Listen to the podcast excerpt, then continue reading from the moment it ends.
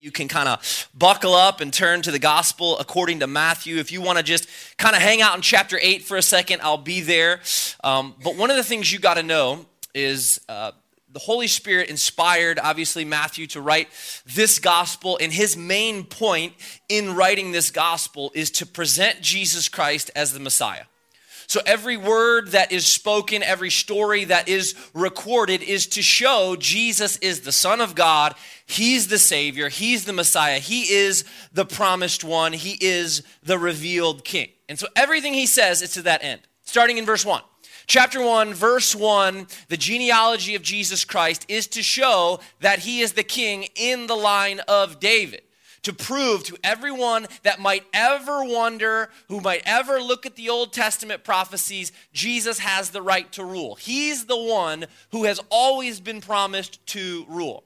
So, from his genealogy to every word he speaks, to every messianic miracle he performs, that is the end. He is trying to show Jesus is the Messiah.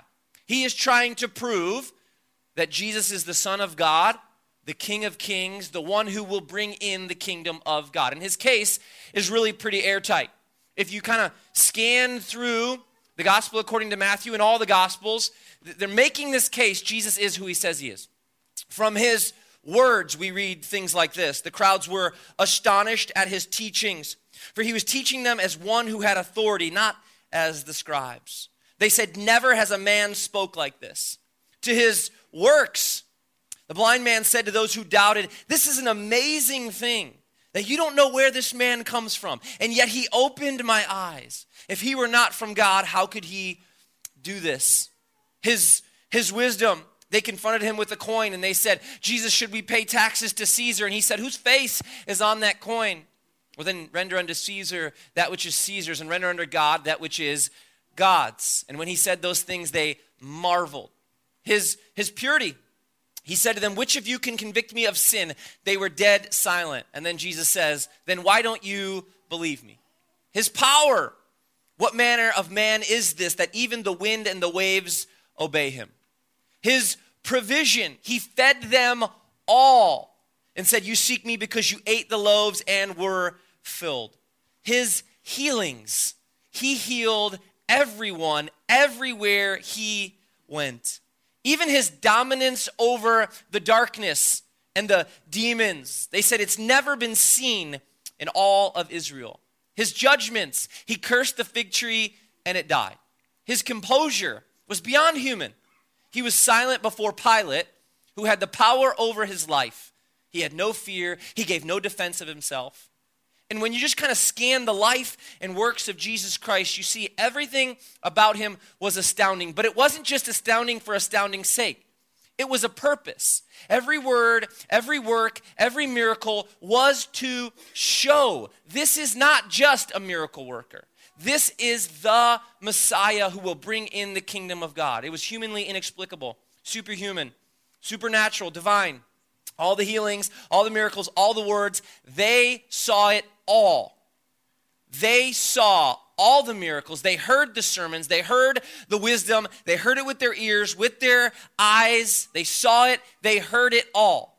I mean, we're talking about countless miracles, countless words of wisdom they had never heard before.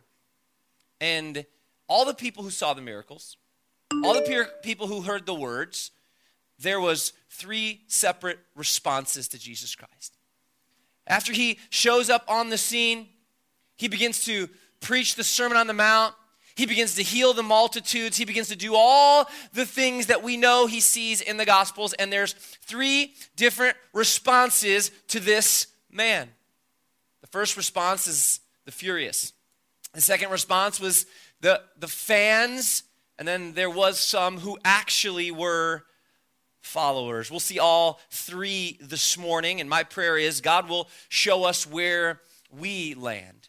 The first group was the furious. Now, you might, like me, find yourself from time to time examining the New Testament, examining the words and works of Jesus Christ, and thinking to yourself as you walk through the text, how in the world could these people be exposed to such an infinite number of convincing evidences that Jesus is the Messiah and not believe and follow? Like, how could you see all sickness, all disease banished from Palestine within the three years of his ministry and not believe and follow? Like, how could your response to this man be anything else but believe and follow when you see with your eyes and you hear with your ears everything that they saw? I mean, he, he met every messianic credential. He, he spoke with authority on every aspect of life. He started in the Sermon on the Mount with the Beatitudes. He speaks on the nature of salvation, on the nature of sin, on the nature of religion, on how we are to handle money, how we are to handle our relationships, what our relationship to the. He speaks on every aspect of life. If you examine the Sermon on the Mount, every single aspect of our life, he speaks with authority on. They see it, they hear it, and yet some respond with rejection. Some respond with fury. Like, for instance, in Matthew chapter 8, verse 34, Jesus just handled uh, two demon possessed men that no one could handle. Matter of fact, no one could go near them. Jesus shows up, immediately casts out the demons, and here's their response to, to this. He said, And behold, all the city came out to meet Jesus. And when they saw him, they begged him to leave their region. Like, in, where my mind goes is like, you just saw the Son of God, the Messiah, do something that nobody was able to do. And your response is, please get out of here. Or, or even in, in chapter 9, verse 3, Jesus forgives sins. Like he heals the paralytic man, and then he forgives his sins. And some people's response is, oh, this guy, he's a, he's a sinner. He's a, he's a blasphemer. He's an enemy of God. Like, to me, I'm thinking, like, how, how is this possible? That you see the miracles that nobody else could perform, nobody else has performed. They line up with all the messianic credentials. You hear his words. He speaks like no one has ever spoke, and you respond with fury and rejection. But Jesus tells us why people respond this way. He says in John chapter 3, because they love their lives the way they are. John chapter 3, verses 19 and 20. The light has come into the world, and people loved the darkness rather than the light. Why? Why do they love the darkness rather than the light?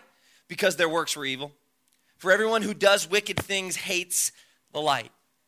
So the Bible tells us that some people don't come to Jesus. Some people don't uh, uh, respect and worship and believe and follow Christ because they know their lives will be exposed. They like their lives the way they are. They like the sin that they're living in. And Jesus shows up in his holiness and speaks into that, and they say, No way. No way. They reject it. They fall away. They, they run away. They know they'll be exposed. It's like if you pick up a rock in the woods and all the insects that were exposed to the light go scurrying to find darkness again. That's what Christ says will happen when the truth goes forth. They love their sin, they love their lives, so they ignore the words of Jesus. They ignore the feeling in their heart, they defy the evidences, they cling to evil, and they run the other way.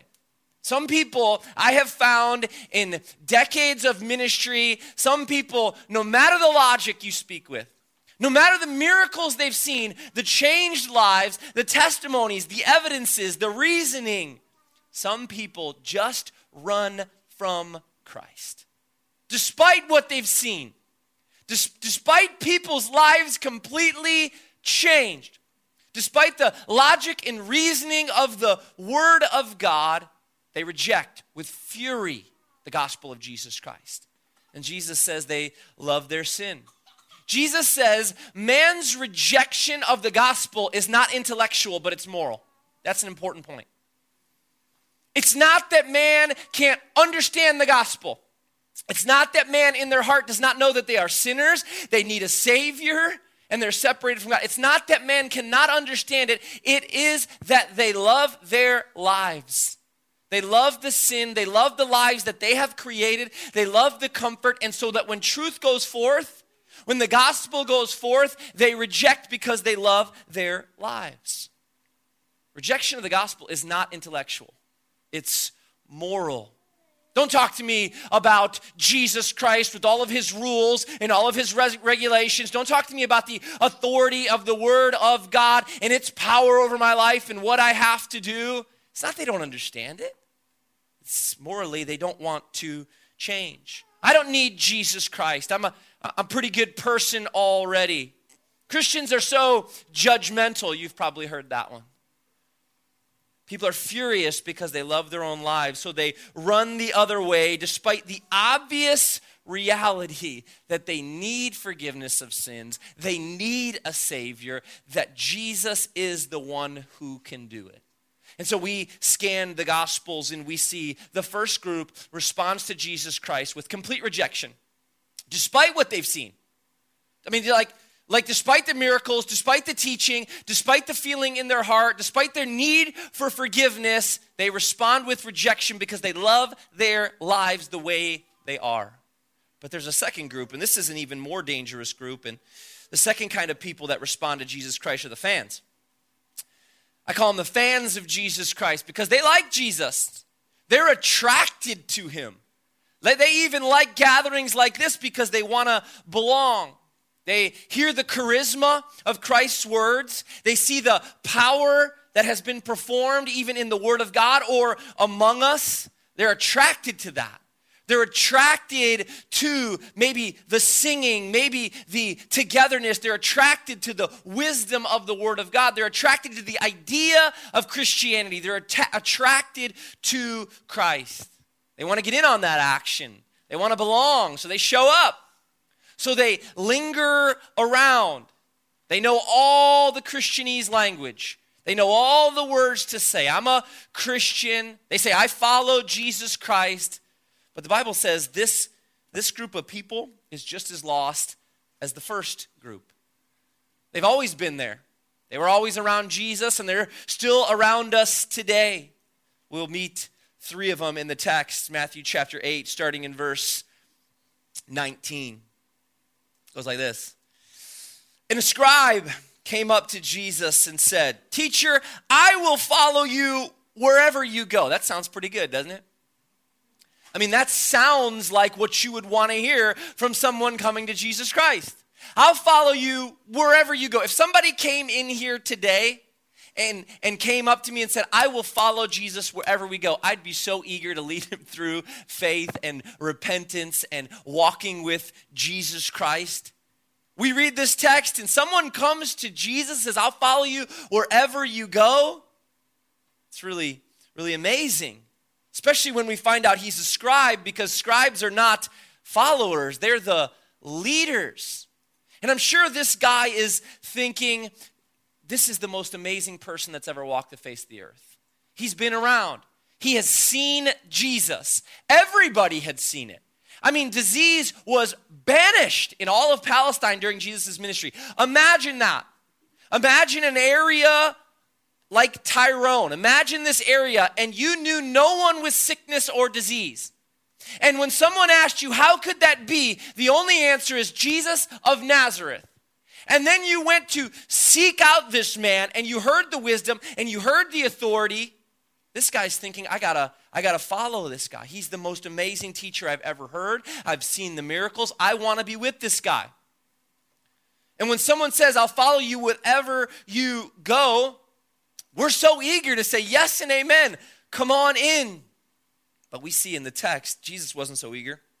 Verse 20 Jesus said to him, Foxes have holes Birds of the air have nests, but the Son of Man has nowhere to lay his head. Now, this is a, a proverb, and it's speaking of the basic comforts of life. That's what it means. The Son of Man has no comforts in his life. The comforts, the basic comforts that you and I and this scribe follow every single day, Jesus says, I, I, I, don't even have the basic comforts of life. The basic comforts that animals have, I don't have. We know this. John chapter 7 says every man went to his home and Jesus went to the Mount of Olives. Jesus didn't have a home. He spent nights sleeping on the ground, praying to his Father in heaven. Jesus' point is I have no personal comforts. I don't have a bed, I don't have a house, I don't have luxuries. Jesus says, I have nothing of personal comfort to offer you. Now, why did Jesus bring this up? Is he trying to say we're not allowed to have personal comforts? No, he's, he's all right with our houses. But Jesus could read this man's heart. He knew what this guy's hangup was. That this guy was a scribe. And in his mind, he's thinking, man, I already have a rich and full and prosperous life. I have all that I want. I have the lifestyle that satisfies me. And now I could add Jesus to my comfortable life. Now I can, I can say I'm a follower of Jesus along with all the other accolades and comforts that I have. He's saying, I want to drag all of my past life on and follow you. Well, the Bible says Jesus didn't have to be told what was in the heart of men, he knew what was in the heart of man. He knew this man had fickle faith, shallow faith, superficial faith. And Jesus says, I don't even have the basic comforts of life. And if you're going to follow me, you have to be willing, that's the key word, to give all of that up to follow me. You have to be willing to understand if you follow me, I may call you to give up all your basic comforts of life. Jesus says he's like the seed that landed on stony ground. Seed lands and bam, it shoots up. And he's telling everyone, I'm a follower. He's telling everyone, I love Jesus. He's telling everyone, I met someone. But the minute the comforts of life begin to be taken away, this man is nowhere to be found. Why? Well, he didn't understand the basic rule of discipleship in the gospel. Deny yourself. Sacrifice of self. Jesus says, I want you to know this won't be a comfortable life if you follow me. It won't be what you're used to. You know what the next verse says about this guy? Nothing, because he's gone. He's gone. He couldn't handle those words. Jesus nailed him right where he was. Jesus said, When you follow me, there is a sacrifice, there is a price to pay, and this guy wasn't willing to pay it. He wanted to add Jesus to his already full life. How unlike is Jesus than us? Man, we're so quick to sugarcoat the gospel and make it as easy as possible. we're so quick to tell everyone how easy it is to follow Jesus Christ how much better it's going to make your life. We try to make it as easy as possible. He makes it so hard that unless you have real commitment, you can't make it. We do a great disservice to the gospel of Jesus Christ if we lead people to believe that Christianity is the easy way. Christ never says it will be easy. He says, take up your cross.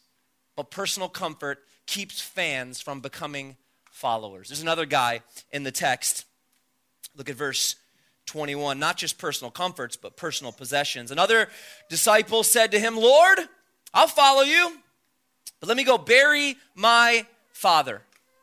Now, you read that in first glance and you think to yourself, that's a pretty reasonable request, right? Like, that's a pretty reasonable request. I want to follow you. I've I've seen. I I understand. You are who you say you are. I just gotta. My, my father passed away, and I, I, gotta I gotta follow. You know, Jews didn't embalm people, so when someone died, you had to get at it pretty pretty quick. The law even says you must take care of your parents. Sounds like a reasonable request. I can't follow you now, Jesus, but, but I'll catch up to you. Catch up to you later. But as always with Jesus, there's more going on here than meets the eye. That phrase, let me bury my, bury my father, it is a colloquial phrase. It, it basically means, even to this day in the East, my father's not dead, but I must stick around and fulfill my responsibility until he dies so that I can receive my inheritance. So I have missionary friends that are in the Middle East and when they say, I have to bury my father, when, you, when they hear that phrase, it means he, he's not even dead yet, but you got to stick around so that you can get the money. You got to stick around and take care of him so you can get the inheritance. So when this man says to Jesus, Let me go bury my father, he's saying, Let me go bury my father who isn't even dead yet. He's saying, I've been waiting a long time for this inheritance. Man, I've been faithful for a long time. I just need to hang on a little bit longer until I finally get what I've been waiting for. You know what this guy had on his mind? possessions, he had money, he had monetary wealth on his mind. Jesus knew it. Look what Jesus says in verse 22. Jesus said to him, Follow me, leave the dead to bury their own dead. Now you read that again and you're like, Well, how can dead people bury dead people? Right? Well, they can't unless the first kind are spiritually dead. Jesus is saying, Let the spiritually dead bury their physical dead. He's talking about the world system, the secular system. He says, let them take care of that. That's not our priority. Monetary wealth, comfort, all of that stuff that holds you back from the kingdom of God, let them take care of that. You've been called, Luke says, to proclaim the gospel of Jesus Christ. And so you see the difference, Jesus is saying. You're not functioning on the right level. That's what he's calling followers to do. If you're going to follow Jesus Christ, you have to function on the level of the kingdom of God. You're worried about the wrong things. He's, he's saying you're worried about the wrong structure. He's not saying we shouldn't have funerals as Christians. This is a proverb. He's talking about the world's passing affairs. The things of this world that will one day pass away and mean nothing to us, that we cannot take with us. This man is more concerned about things that are passing away than he is that things that are eternal. And Jesus says, You're operating on the wrong system. You see, Jesus read his heart again, and he knows this man's priorities are fouled up. Secular matters are more important than eternal matters to him. And Jesus says, let the system of the world take care of itself. Again, what is it? What does it say this man does after he hears Jesus' words? It, it doesn't say. That's because he left. That's because he's not around anymore. Why? Because personal possessions got in the way. This guy waited a long time for that money. This guy waited a long time for those possessions. He wasn't about to bail out now. Sure, he saw Jesus and he liked it. He was attracted to it. He knew Jesus had something that he needed, and I'm sure he was amazed, but in the end, his love of money, his love of possessions was greater than his love of God. And Jesus always knows what's in the way. If you ever ask yourself in the Gospels when Jesus says one thing or another, it's because he always knows what's in the heart of man. He always knows what's in the way. So I'm sure both of these first two men that aren't following Jesus, I'm sure they went away sad. I'm sure they went away that they couldn't get into the kingdom of God on Jesus' terms because they loved comfort and they loved money more than they loved Jesus. You know, there's a lot of us that could fall into this trap. There's a lot of people today like that. Personal comfort and personal possessions keep them from accepting the terms of the kingdom of God. Maybe they're interested, maybe they're attracted, maybe they're even astounded, but they're lost because the price is too high to pay. There's a third guy that Matthew doesn't tell us about, but Luke does in the synoptic gospel here. Luke chapter 9, verse 61. It says, Yet there's another man who said, I will follow you, Lord. But let me first say farewell to those who are at home. Again, this sounds harmless, right? Go say, my, my kids and, and my wife, I want to go say bye to them. That's not what's going on here. This is actually an ancient proverb, and it means simply, he's talking about mommy and daddy. Look at verse 62. Jesus says, No one puts his hand to the plow and looks back is fit for the kingdom of God. Pretty clear. You can't plow going backwards, right? Anybody disagree with that? That's a tough thing to do. But what Jesus knew about him was what we don't automatically know. And it's not talking about his wife or his kids, he's talking about his mom and his dad. He's talking about the family pressure and intimidation that still exists today from those who want to follow Jesus Christ, but their families don't. He's talking about the fear of being ostracized. He's talking about the fear that, that, that, that, that scares people, the emotional pleas. For his parents would say, No, no, no, you're going to disgrace the family. What are you doing? That's not it. And then he would never come back and follow Jesus. There's a lot of people like that today. They would come, they would follow, but they're scared of what their family would say. They would, they would change from a false religion to the one true religion, but they're scared of what their friends and family would say.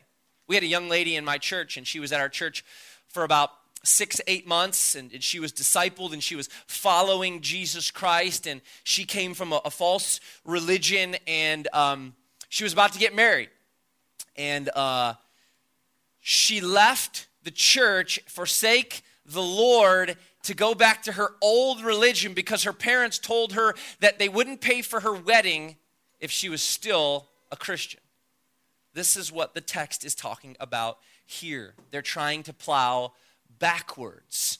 Matthew chapter 10, starting in verse 34 through 39, Jesus makes it explicitly clear.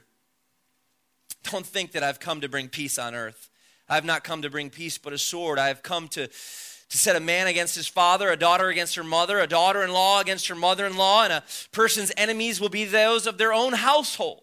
Whoever loves their father or mother more than me is not worthy of me.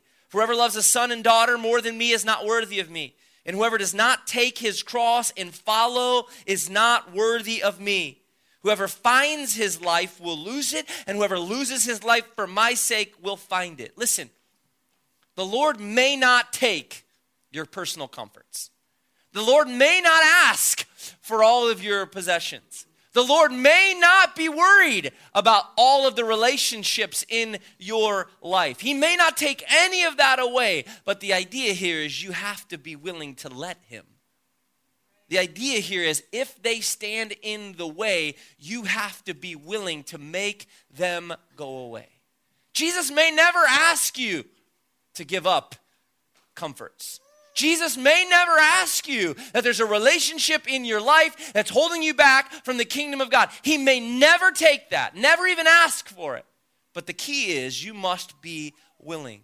If you're thinking in your heart, I'll come, I'll I'll follow, but but I got to have my old life too. Listen, this isn't let's make a deal. Jesus sets the terms for the kingdom of God, and willingness is the issue. These three guys walked away from Jesus Christ to make a comfortable place for themselves in the world. They didn't want to have problems in the world, whether that be comfort problems, possession money problems, or relationship problems. That's why they were kept from, from fans to followers. That's what held them back. They weren't willing to follow Jesus Christ. They let other things get in the way. Sure, they were interested. They were even astounded. They were even amazed at the teachings and the words and even the people uh, uh, that were following Jesus. They wanted all those things. They, they maybe even knew they needed forgiveness. They maybe even knew he was the Son of God. But they weren't willing to give up their comfortable life. They were fans, but they weren't willing to do what it takes to be followers. Now you ask, what does that look like? What, is, what does it look like to follow then? Like, like, what, just the vagueness of following Jesus Christ. What does that look like? Well, there is one who gives us a perfect example. In Matthew chapter 9, verse 9, the man who bears the name on this gospel says this. And Jesus passed on from there and he called a man, Matthew, saw a man, Matthew, sitting at the tax collector's booth. And he said to him, Follow me. And Matthew arose and followed him. Now, Matthew's a humble guy, so he doesn't give us many details, but right in those very few words, we have his conversion story. Luke says it better in Luke chapter 5, verse 28. It says, He got up and forsook everything. Luke says that when Matthew was called, he followed and left everything. Now, you got to understand this, okay? Matthew was what they called the Mokhes of Capernaum. That's the, the main tax collector in the city of Capernaum. He was wealthy beyond imagination. He was one of the wealthiest men in the city. He had the greatest, most monetary job in the city. He could tax literally whatever he wanted to tax. He had any ability to bribe or extort or make money as much as he wanted, he could make. He could tax anything he wanted. He could tax the number of wheels on a carriage, the number of axles. He could tax the number of fish, the number of people on a boat. He had the authority and the backing from Rome to get as much money as he ever wanted to get. And the Bible tells us when he was called, he followed and gave up everything. The text says he left it all to follow Jesus Christ. Now, you need to understand this. There was no going back for Matthew. All right? This is important. The minute he left his position as the Mokhes, the tax collector of Capernaum, they replaced him that day. There's no leaving the, the, the, the tax booth. Rome had someone else there. Rome replaced him in that very highly sought after job immediately. The moment he got up, they had 100 people waiting in line for that job. Unlimited wealth. And Matthew says, I left, left it all. I, I followed Christ. And when you look at the disciples, Matthew gave up the most. Listen, I'm not capping on anybody, but do you know that fish are always going to be there, right? So, so Peter, James, and John, they, they, were, they were fishing, and the whole Jesus thing didn't work out. You know what they could go back to doing? They could go back to fishing, right? That they could go back to their lives that they were in. Not saying that they ever would, but but it wasn't as big. Matthew had nothing to go back to. When he left, it was it was gone. He left never to come back again, and he never looked back. You know, this is one of the true marks of those who follow the Lord. When they follow, they follow with unquestioning obedience. What does Matthew say to Jesus when he's told to follow? Doesn't say anything, does he? Matthew says nothing. He just gets up and follows. Matthew doesn't say, uh, Jesus, can I finish collecting today's taxes? Well, can I just can I just finish up today, get the money that, that maybe we have coming? Because you know, I could fund this whole ministry. You know, with, with what I bring in, I could take care of all of us. I could, I could, I could do that. Can I just kind of keep my job and then when I get off at the end of the day, come and follow you? We could find a place for this in the ministry. Matthew doesn't say a word. No questions, just obedience. He follows. Reminds me of John chapter 21, starting in verse 20, when the Lord says to Peter, Peter, follow me. And then Peter starts to follow, but, but then he turns around and, and sees somebody and says, Hey, well, well, what about what about him? And Jesus says, It's none of your business. You follow me. And, and, and Peter doesn't ask any more questions. You see, a, a true Christian lives a life of unquestioning obedience to Jesus Christ. And listen, I don't believe we despise that obedience either. I don't believe we despise the commands of the Lord. I don't believe we always are resisting obedience. I don't believe a true follower of Jesus Christ says, I can't believe I have to follow these commands. You know, Romans 1, the word obedience and conversion are synonymous. And then in Romans 6, he says that our obedience is our great joy. Why? Because a true Christian follows the Lord. Here's a second thing a true follower does. Look at verse 10. of chapter 9. And Jesus reclined at a table in the house. Behold, many tax collectors and sinners came and were reclining with Jesus and his disciples. Do you know what Matthew did after he was saved? He threw a party to introduce all of his old friends to his new master. Second thing a true follower of Jesus Christ does is feeds the lost. Matthew couldn't wait to introduce his old friends to the one who gave him forgiveness. And so he called all the sinners together and wanted to give them Jesus Christ. And these were people just like him. These were the worst of Capernaum. And they knew they were sinners. And that's actually a good thing because that's the only kind of people who ever get saved. And Jesus said in verse 13, For I came not to call the righteous, but sinners. And Matthew brought all the sinners that he knew to Jesus. And he must have said, You guys have to experience what I've experienced.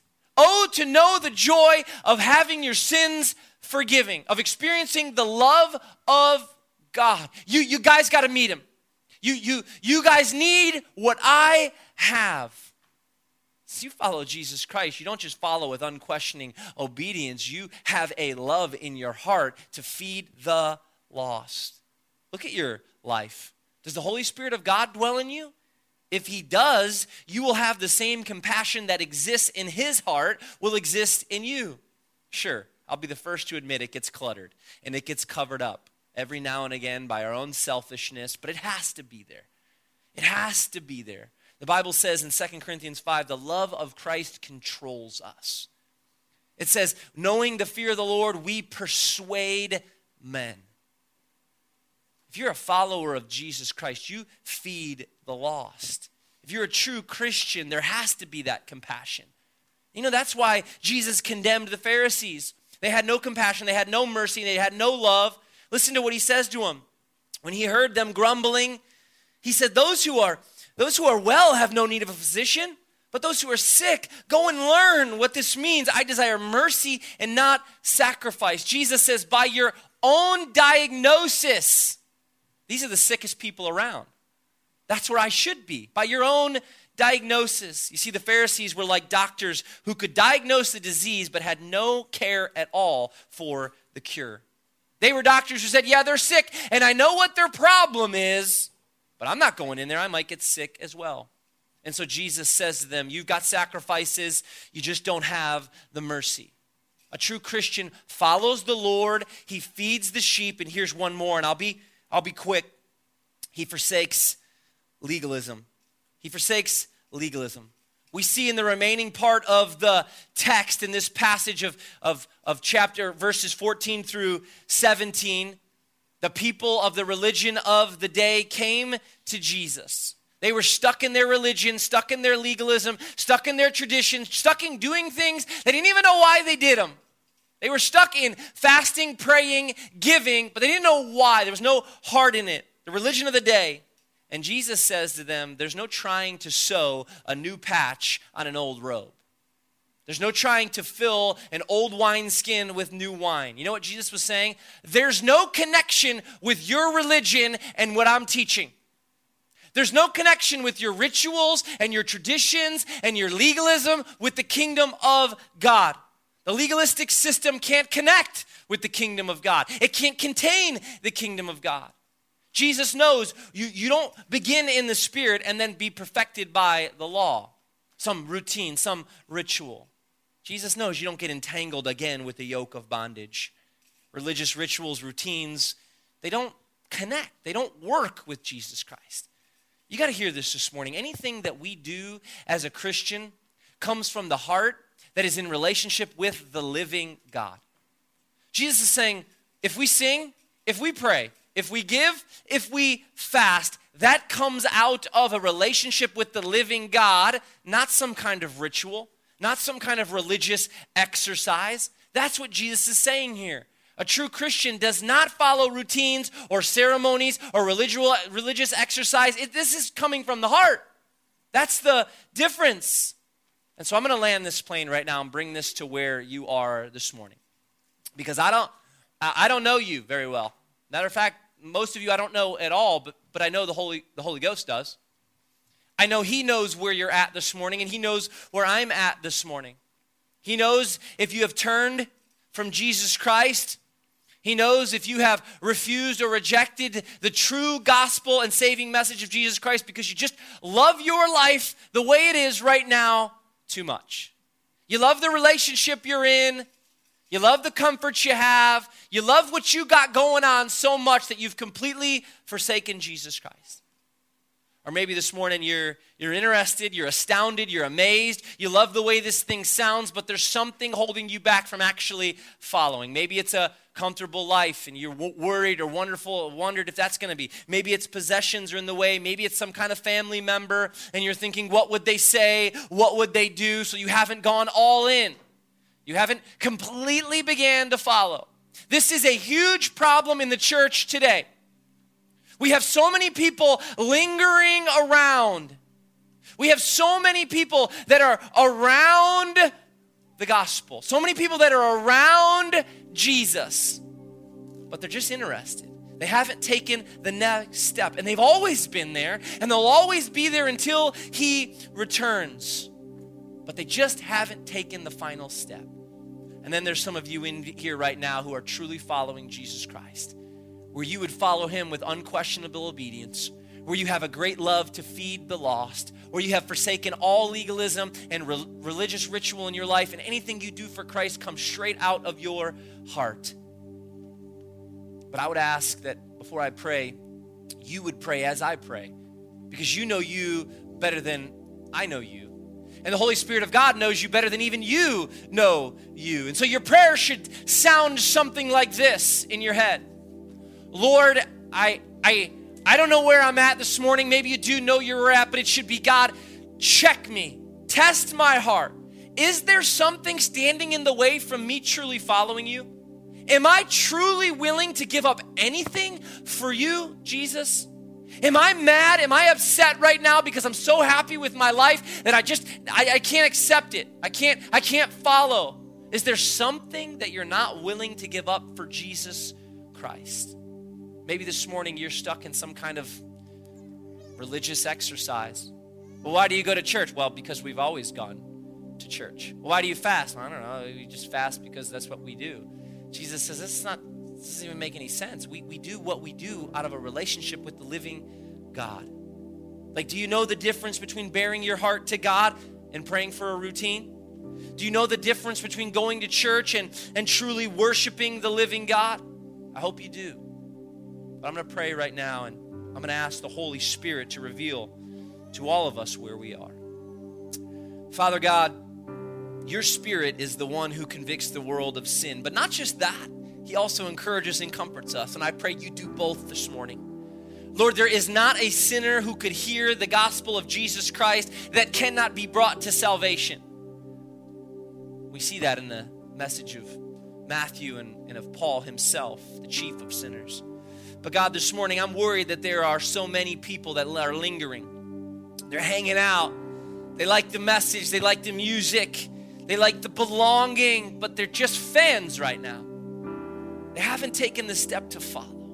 And Lord, I would pray right now that you would do a work, and the work would be so strong and so convicting that they can't help but do business with their hearts right now. Lord, we know your word says a true Christian follows unquestionably, feeds the lost, and forsakes legalism. Let that be us. Let that be us. Let us go from fans to followers or from furious to followers, whatever it is, God. Let us be in the kingdom on your terms and not our own. Don't let anything get in the way. In Jesus' mighty name we pray. Amen.